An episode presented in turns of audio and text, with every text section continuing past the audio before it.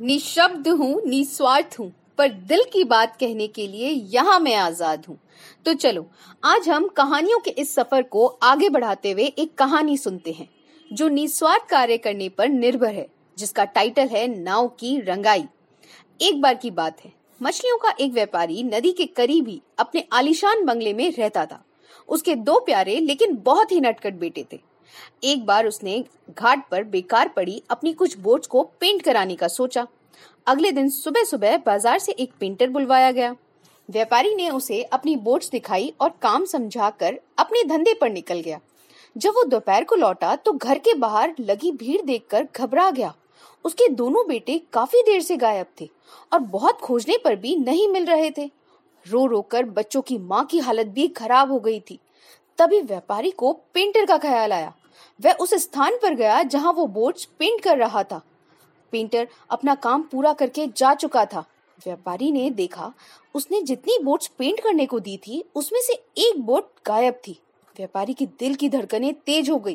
वह समझ गया, उसके दोनों बेटे ही बोट्स लेकर नदी में चले गए हैं। उसने फ़ौरन कुछ नाविकों और गोताखोरों को इकट्ठा किया और अपने बच्चों को खोजने के लिए बोट पर सवार हो गया। अभी वो कुछ ही दूर गया था कि उसे दूर से एक बोट आती हुई दिखाई दी। थोड़ा करीब आने पर साफ़ हो गया कि ये उसी की बोट थी और उसमें बैठे दोनों बेटे सुरक्षित थे। व्यापारी ने गहरी सांस ली और तेज़ी से अपनी बोट उनकी तरफ़ ले गया। अपने पिता को देखकर बच्चे डर गए, पर पिता ने उन्हें डांटने के बजाय गले से लगा लिया। किनारे पर बच्चों की माँ और अड़ोस पड़ोस के बहुत से लोग उनका इंतज़ार कर रहे थे। बच्चे बोट से उतरते ही माँ से लिपट गए। सभी के जाने के बाद व्यापारी बच्चों की बोट के करीब आया और गौर से उसे देखने लगा। इसके बाद उसने फ़ौरन एक आदमी को पेंटर को लाने के लिए भेजा। जब रास्ते में पेंटर को इस घटना का पता चला तो वो काफ़ी सहम गया।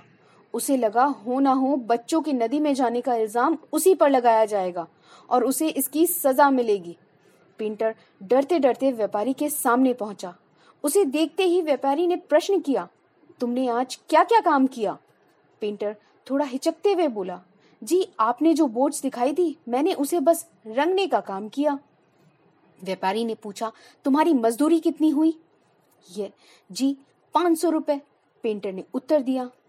व्यापारी अपनी कुर्सी से उठा, उसे गले लगाते हुए बोला, नहीं, तुम्हारी मजदूरी पाँच सौ रुपए नहीं, बल्कि पचास हज़ार रुपए हुई। और ऐसा कहते हुए उसने पेंटर के हाथ पर 500 की गड्डी रख दी। पेंटर और वहाँ मौजूद सभी लोग हैरत से व्यापारी को देखने लगे। किसी को कुछ समझ नहीं आ रहा था कि आखिर व्यापारी ऐसा विचित्र व्यवहार क्यों कर रहा है।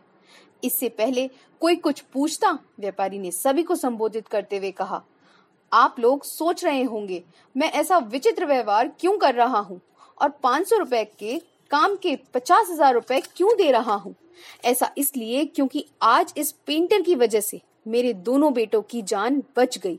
दरअसल वे जिस बोट को लेकर नदी में गए थे, उसमें एक छोटा सा छेद था, मगर बोट को पेंट करते वक्त इनकी नज़र उस छेद पर पड़ी और इन्होंने बिना किसी से पूछे अपने आप उस छेद को भर दिया, जबकि ये ना इनका काम था और ना ही इन्होंने इसके लिए कोई पैसे मांगे। अगर इन्होंने निस्वार्थ भाव से ये जरा सा काम नहीं किया होता तो शायद आज मैं अपने दोनों बेटों को खो चुका होता। मैं अब जीवन भर इनके लिए ऋणी हो गया हूँ। और ये छोटी सी रकम इनकी अच्छाई के सामने एक मामूली सा तोहफा है। वहाँ उपस्थित सभी लोग पेंटर के सम्मान में तालियाँ बजाने लगे। दोस्तों, वे कोई बड़ी चीज़ें नहीं होती जो एक आम इंसान को महान बनाती है, बल्कि वे छोटी छोटी चीज़ें होती हैं जो हमें महानता तक ले जाती हैं। आज की इस दुनिया में जब ज़्यादातर लोग सिर्फ़ अपना फ़ायदा देखकर काम करते हैं पेंटर का एक छोटा सा निस्वार्थ काम कितना महान बन गया। अतः इस कहानी से सीख लेते हुए हमें नेक काम करने के छोटे से छोटे अवसर को भी गवाना नहीं चाहिए और खुद से ऊपर उठकर इस दुनिया को संवारने का प्रयास करना चाहिए। मेरी भी निस्वार्थ भाव से सुनाई गई कहानी यदि आपको पसंद आई तो आप इसे ज़रूर शेयर करें। Keep listening stay motivated thank you